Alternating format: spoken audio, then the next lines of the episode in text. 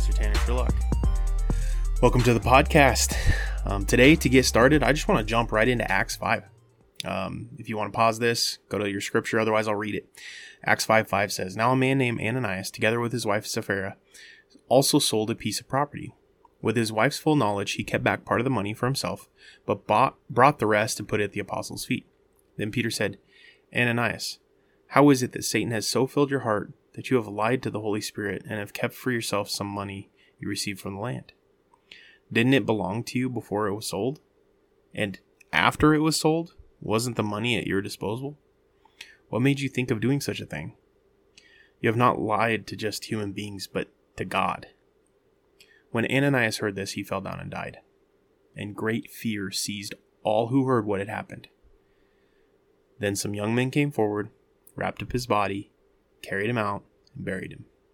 About three hours later, his wife came in, not knowing what happened, and Peter asked her, Tell me, is this the price you and Ananias got for the land? Yes, she said, that is the price. Peter said to her, How could you conspire to test the Spirit of the Lord? Listen, the feet of the men who buried your husband are at the door, and they will carry you out also. At that moment she fell down at his feet and died. Then the young men came in, finding her dead, carried her out, and buried her beside her husband. Great fear seized the whole church and all who heard about these events. And so, what happened here? I think this story almost seems like it would fit better in Isaiah, Old Testament. You know, we kind of view the Old Testament sometimes as the shock and awe of God. But this was an important story. I mean, not only was it important enough that it was written down in Acts, but it was important because I think verse 11 says, Great fear seized the whole church and who heard about these events. I think this is important. I think this is something we need to grasp onto. And so, why do you think God killed Ananias and Sapphira? I've heard a few different people share accounts of this of you know, some people think that because the presence of the Holy Spirit that was on Luke, that was or that was on uh, Peter, sorry, was so powerful that almost sin couldn't exist within his presence. Other people say that well, Ananias died from shock and Sapphira died from the grief of her husband dying. And I mean even in that like when have you heard of something like that happening? Because somebody called you out and it kills both of you some people have said that well God didn't kill them the disciples must have killed them I don't I don't know that it would word it the way that it does if the disciples were the ones that killed him um, seems a little out of place for the disciples to just all of a sudden haul out and kill these guys. So what happened here? What do you think? Why do you think God killed Ananias and Sapphira? I think this is an important question for us to ask ourselves, let alone ask God. But Ananias and Sapphira, they could have just kept the money. They could have just sold what they sold, kept the money, told the church they opted to keep some of it, and just be honest. It was the premise that they said that they had given all that their land was worth. They wanted the praise without actually earning any of the praise. They wanted the praise of, of donating everything. They wanted what came with the donation. They wanted everyone to know the sacrifices that they made without actually making that sacrifice. It's kind of interesting to me because, I mean, really, that I mean, Peter even just straight up tells him, like, wasn't that your land? You could have just kept the land. You could have just kept the money. So, why did you decide to sell the land and tell us a different price so that you could keep some of it? It just doesn't it doesn't make sense. But let's continue verse 12. The apostles performed many signs and wonders among the people, and all the believers used to meet together in Solomon's colonnade. No one else dared join them, even though they were highly regarded by the people. Nevertheless, more and more men and women believed in the Lord and were added to their number. As a result, people brought the sick into the streets and laid them on beds and mats, so that at least Peter's shadow might fall on some of them as he passed by. Crowds gathered also from the towns around Jerusalem, bringing their sick and those tormented by impure spirits, and all of them were healed. That's kind of a dramatic turnaround, right? So we go from verse 11. Great fear seizes the whole church and all who heard about these events. And in verse 12, the apostles perform many signs and wonders among the people. I think it's dramatic, but at the same time, I think it's important. Because, I mean, nowadays we look at this and we see it separated by a title. We see it in a totally separate section, but when it was originally written, there was no separate verses, there was no separate titles. Literally, verse 11, the great fear is the great fear seized the whole church and all who heard about these events. And the apostles performed many signs and wonders among the people, and all the believers used to meet together. It continued in. And so it's important. But what does it mean? What is it implying? That's the question. So God strikes down Ananias and Sapphira. Turn around, and people were laying people out on the street so that Peter's shadow might heal them. It's crazy. Crazy turnaround. I don't think it is by accident that Ananias and Sapphira were killed in the presence of Peter. And then all the lame and sick and demon possessed were healed in the presence of Peter. I think it's important. I remember when I was 16, I had just put some performance parts on my car. My car wasn't anything special, but I was piece by piece trying to improve it. Just first thing I've ever owned that was really big and important to me, and so I wanted to improve it. Well, I drove into a neighboring town, and there was a guy there who was just kind of talking trash about my car. And eventually, this guy challenged me to a drag race. Now, like I said, I knew my car wasn't anything special, but I knew I knew how to drive. And so we lined up and raced middle of town. Now, it's not really important to the story, but I'm just going to say I won. But anyway, as I slowed back down to the speed limit after racing and turned the corner, boom. Pops up cherries right behind me. Police department pull me over. First time I had ever done anything like this. Literally, first time I had ever even done anything like this. And I'm getting pulled over for it. I officially got the ticket of exhibition of speed because the police department, the police officer couldn't actually figure out how fast I was going. Um, I can tell you that I was going really fast in the middle of town. Dangerous, stupid. But all said and done, the court costs and the classes that I had to take in order to get my driver's driver's license back ended up costing me uh, over a thousand dollars. It was honestly probably a little more expensive than my car, but um, which for a 16 year old at that time was a lot of money. But looking back, it really wasn't that big of a deal, all in all, as far as paying all of that back and getting my driver's license back. I took the class, citation was eventually dropped from my record. But out of the whole situation, the thing that I remember the most out of all of that was the feeling of walking into my home, looking at my mom's face. I didn't fear that she was going to wallop me and hurt me or anything like that. I just feared telling her. I feared her. I feared letting her down. I feared disappointing her. I feared there was there was a lot of fear. And it wasn't a malignant fear of just like, you know, because my mom was a terrible person or anything. By no means. My mom was such a loving person. But I had so much fear walking in that door. I thought about whether or not I could just hide it.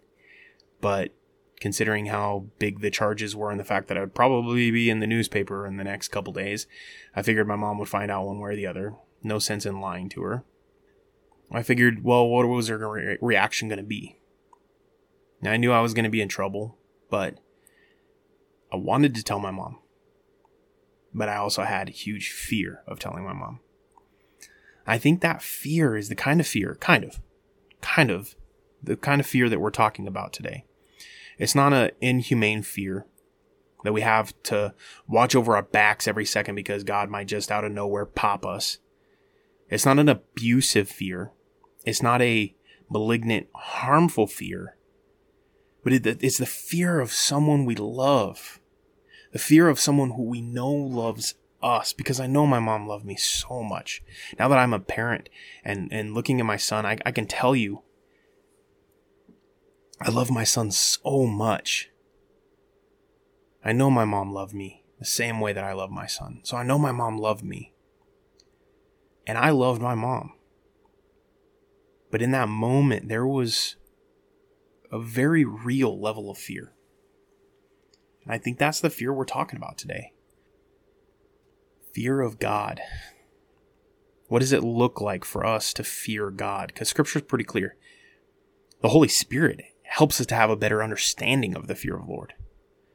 The psalmist repeats numerous places about fearing the Lord. So, what does a fear of the Lord look like? What is a healthy fear of the Lord? And I think it's important that we do fear the Lord. I've noticed a trend in the American church lately, and this might not even be lately, but it seems to get be getting a little over the top, or at least it did there for a while. I think there's an aspect of the American church today that we want the healing that comes from the Holy Spirit, but we don't want the discipline that also comes from the Holy Spirit. We want the healing, but we want to be forgiven about lying about how much we sold our crops for. We want the blessing of the Lord without the fear of the Lord. And anytime we get into the fear of the Lord, it's almost like we kind of put up this wall of like, ah, that's not really the God I know. Well, then the God you know isn't the God of the Bible because the Bible is pretty clear that there needs to be, that we're supposed to have a fear of the Lord. So I want to know what it's going to take. I want to know what it's going to take for our church, for Sharon State Chi Alpha, for the ministry that I'm in charge of the ministry that you go to. What is it going to take for that church to become the Acts 2 church where it talks about there is a daily number added to them? I believe that we can reach that point. I believe that our church can reach that point. But what is it going to take? I really believe that there needs to be a healthy, healthy fear of the Lord. The problem is, and the hard part about it is, we oftentimes put you know, if we came from an unhealthy relationship with our parents, we put that unhealthy fear onto God, and that's not that kind of fear. Sometimes it's hard for us to really truly understand what a healthy fear of the Lord is. And there for a while in the American church, and I, I guess I can't speak for the, the church as a whole worldwide, but you know, from studying the American church, there was a, a period of time for years where the teaching that kind of ran through the church that was everywhere was focused on the fire and the brimstone where there was a strictness and a severity to everything. Churches were kicking people out every time that they sneezed wrong. There was an over the top focus on the fire and the brimstone, the, the fear. Then it seemed like maybe starting around the 90s, studying church history, that we all of a sudden saw the American church almost swing the pendulum over to an extreme hyper grace where everything is forgiven, everything is okay, just come to church. Now, the thing about it is, I think the church is the healthiest when there are elements of both sides of that equation. There needs to be a fear of the Lord, but there also needs to be grace and forgiveness of sins. And so, what does it mean to you to fear the Lord? What does a healthy fear of the Lord look like to you? I think first of all, we've got to focus a little bit and recognize that God is loving and just. He's a loving, merciful, and forgiving God. I mean, look at how much He forgave the ancient Israelites, the ancient Jews in general. He's so forgiving and a, and a God of redemption. But there was also correction. There was also a, hey guys, I was gone for five seconds and you're worshiping a false idol come on. There's a, there's a rebuking that goes on. There's a correction. There's a discipline. And so again, with the church, we we have to recognize that God is loving and God is just. It's important. But there's also an element of the fear of the Lord that produces awe and wonder of him the power, the majesty, the purity, the holiness, the justness, the the the, the thunder and lightning that happened within the Old Testament. You know, when God protects Shadrach, Meshach, and Abednego, And at the same time, we have stories of she bears and and uh, ripping jaw or killing people with the jawbone of a donkey. There's a power. But then we also have within Scripture of people who were all of a sudden in the presence of angels and and in the presence of God, and it became very clear to them what their sins were, and there was a fear, a powerful fear. I think some of that fear comes within an awareness of who God is and how good He is. Again, the psalmist he wrote, Let all the earth fear the Lord. Let all of the people of the world revere him. For he spoke, and it came to be. He commanded, and it stood firm. I think another reason why we need to fear the Lord is because it can help us produce faith. God destroyed the Egyptian army that came after the uh, the Jews. That's powerful. But then then an entire generation didn't get to inherit the promised land. That's powerful. Here God was bringing them to the promised land. If you look on a map, the distance between where they needed to go and where they were coming from doesn't take 40 years. It took a move of God to keep them in the wilderness. I think there's a healthy fear of the Lord in that. Another reason to fear the Lord is how much the Lord hates sin. When you combine his hatred of sin, not the hatred of sinners, but the hatred of sin, when you combine the hatred of sin with the fact that God is such a just judge, knowing our level of sin, that's a type of fear that is especially as non-Christians that's a that's a fear. That's a fear of judgment based off of my own actions. But going back to the story with my mom and my mom had a long conversation with me talked to me about why it was stupid made sure she, that I knew that I was going to have to face the consequences of my decision to drag race in the middle of town I had to pay back all of my ticket costs. I had to pay back all of the things that I needed to do. I paid my uh, for my court, pay for my uh, lawyer, whatever, all of that. I had to pay for all of that. And looking back, like that's 100% definitely something I should have had to, to pay for, and I did. But then my mom stopped after she knew that I was taking it seriously. She knew that I felt bad about it. She knew that I was already punishing myself. I was already I was willing to go into all this. I wasn't wasn't fighting anything. I I knew what I deserved. There was a moment of grace where my mom stopped being the discipliner, entered into grace, looked at me, smiled, and said, "So did you win?" And then she let me tell the story about the race, and yes, I did win it was fun kind of explaining to her. And then my mom went in and told me that when she was young, she had a really nice car. And she drag raced. And so maybe it just ran in our blood a little bit. I had no clue. And so there was a level of grace that came with the consequences. And so as a non-Christian, we fear the consequences, we fear the the wrath almost. But as Christians, there's still discipline but there's grace in that discipline. And so, how do we fear God? What is a healthy fear of God? Honestly, I look at the the same way I teach my son, trying to teach him that some things are dangerous. Some things are not good for him. And as he pursues those things while he's young and, and learning, I discipline. No, no becomes a very common word for little kids. Honestly, no is one of the first words many children learn because we're saying it so often as parents. No. Don't touch that. It's hot. Don't do this. Don't do that. Are we doing that? Are we, are we disciplining our children, especially while they're young, because we're angry and because we just want to dominate them? No.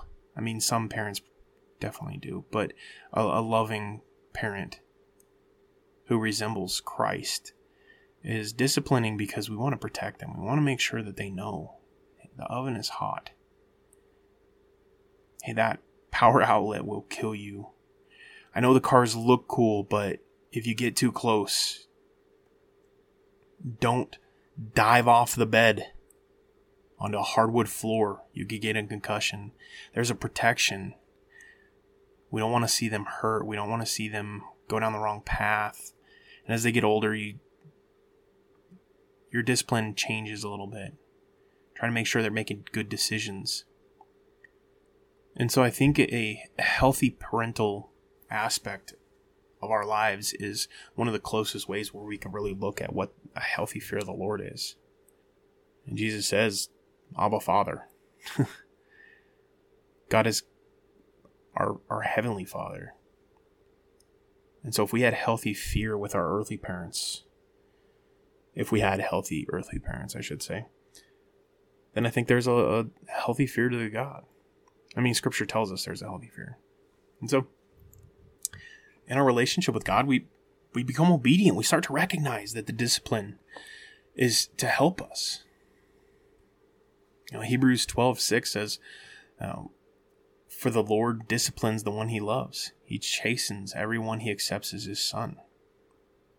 So why do we reject God's discipline, but embrace his power. We embrace his gifts. We embrace his blessings. We embrace his healing and then turn around and reject his discipline. Reject that God does discipline. There's both sides of the pendulum. And as we grow in sanctification, that discipline looks different. And I think also having a healthy fear of the Lord keeps us in humility. Proverbs 22 4 says, Humility is the fear of the Lord. Its wages are riches and honor and life. I think there needs to be a fear of the Lord in order for us to walk in humility of our salvation. And going back to Hebrews 12 7 says, Endure suffering, suffering as discipline. God is treating you as sons. For what son is not disciplined by his father? If you are not disciplined, and everyone goes undisciplined, then you are not legitimate, not true sons, and not true, true daughters at all. Moreover, we have had all human fathers who disciplined us, and we respected them for it. How much more should we submit to the Father of the spirits and live? They disciplined us for a little while as they thought best. I just talked about that. But God disciplines us for our good in order that we may share in his holiness. No discipline seems pleasant at the time, but painful. Later on, however, it produces a harvest of righteousness and peace for those who have been trained by it. Therefore, strengthen your feeble arms and weak knees. Make level the paths for your feet, so that the lame may not be disabled, but rather healed. And so, I think Hebrews is, is telling us. We want that breakthrough. All of us have breakthroughs we want to happen with our relationships with God. We want that breakthrough. So maybe to get that breakthrough, we need to reevaluate what a healthy fear of the Lord in our lives would look like, should look like, and can look like. All right. And with that, I just want to thank you guys. I want you to be thinking about fear of the Lord. I want you to to to really meditate on it this week. What does a healthy fear of the Lord look like for you in your life? And wrestle that out.